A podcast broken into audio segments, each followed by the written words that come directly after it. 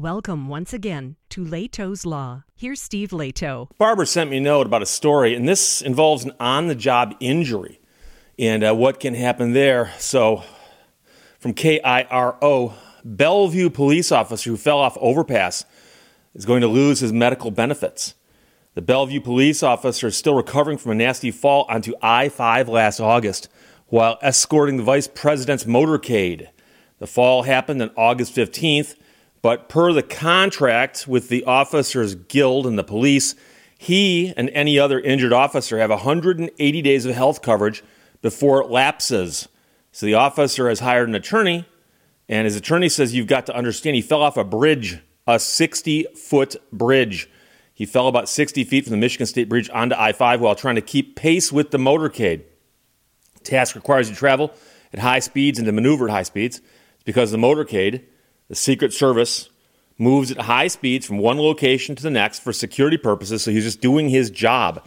I don't know if you've ever seen the motorcade in real life, but I remember one time where I forgot which administration it was, but either the president or the vice president, again, I forgot which it was, but their motorcade came by the law school, uh, University of Detroit Mercy School of Law, where I was teaching and I got to see it go by. And it's just it's it's like a it's like a whirlwind when it goes by. And there's so much effort putting in, you know, put into this that that it's amazing what they do. But if they're going to go down the freeway, they have officers who are way ahead of them blocking off the entrance ramps so that people can't come down and get in front of the motorcade. And then as they pass those entrances, then they zoom back up and do it again further up. And it's it's amazing how it works. But here the problem is that this guy was on a motorcycle and he was escorting it, and they went around a curve really, really tight, but really, really fast. So the attorney adds he was negotiating a turn trying to follow the vice president's vehicle, and he couldn't negotiate it because of the speed that he was going. Officer spent about a month in the hospital after suffering a lengthy list of injuries from several fractured bones torn or severed ligaments, and spinal cord injuries. The officer's recovery clock started ticking because of the injury clause in their contract. His health benefits lapse within 180 days from when he is injured, his attorney says. So day 181 was yesterday.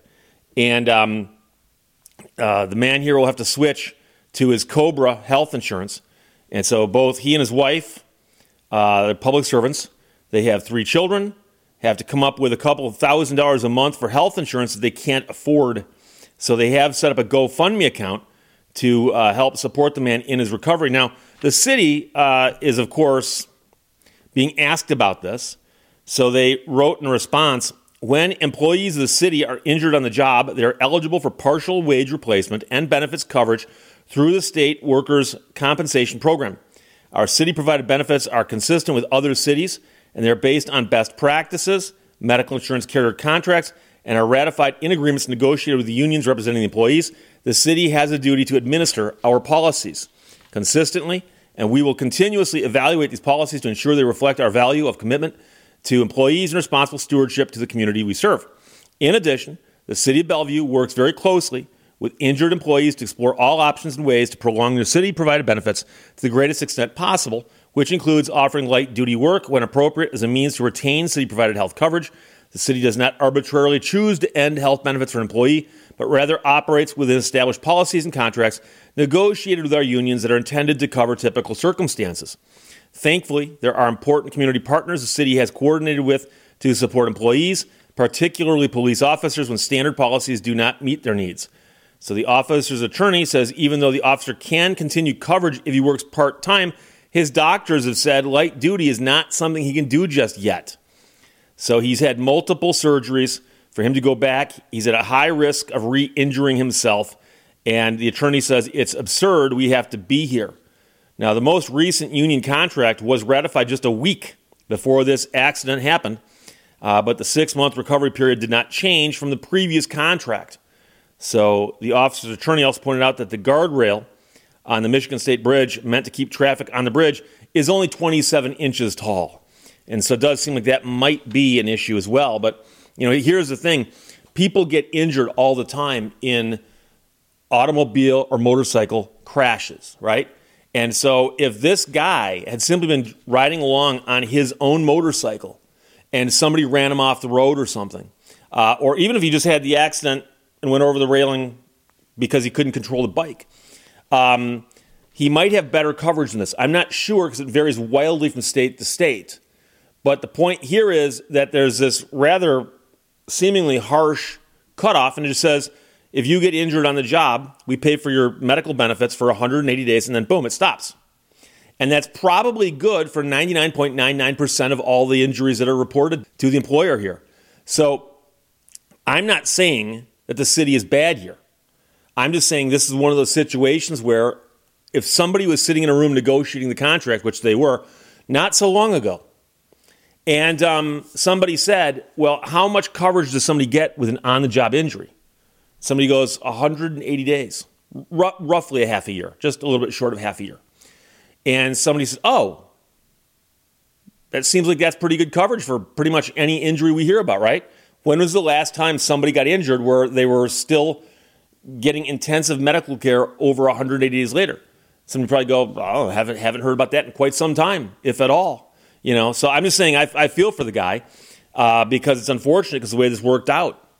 And as you can imagine, escorting a presidential or vice presidential motorcade is probably not something that happens all that often. So it's going to be a slightly different kind of experience. Um, I recall there was also, I'll give you another example, a motorcade in Michigan um, and this goes back a few years. But because the motorcade was coming through Flint, Michigan, they temporarily stopped traffic on a couple major highways where traffic wasn't normally stopped. And I can't remember it was 475 going around Flint or 75 going north straight through Flint. But because the traffic was stopped there, but it was a sunny day and dry pavement, nobody's expecting it to be stopped. And it just so happened that the backup of traffic went around and almost got to a curve, but not quite and a truck came flying around that curve, and there was a tragic, tragic accident. And it happened because the way these motorcades interact with traffic on a daily basis.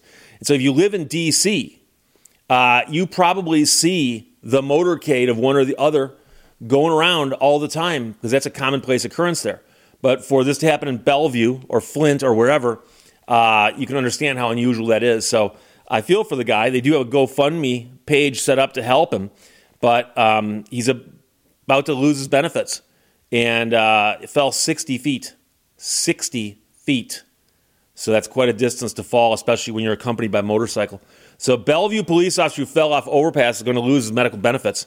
Uh, Brittany Tulis wrote that for KIRO7. Barbara sent it to me. And of course, every time I talk about Cairo, I'm always reminded of the fact that very, very early in the history of my channel, which by the way is approaching its 10 year anniversary, uh, at the end of this month will be the 10 year anniversary of me putting videos up on YouTube. But very, very early on, I did a, uh, I did a video and I mentioned uh, K I R O.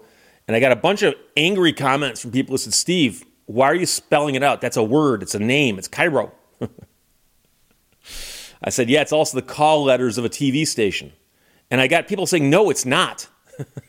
they say Cairo. Yeah, they might say Cairo, but K I R O is the call letters. Okay. And I mean, I was tempted to ask these people, well, what is a Cairo then? And they're like, well, it's a name. It's, it's, it's, it's the TV station. Okay. okay. So, anyways, that's the story. Barbara, thanks for sending it. Questions or comments, put them below. Let's talk to you later.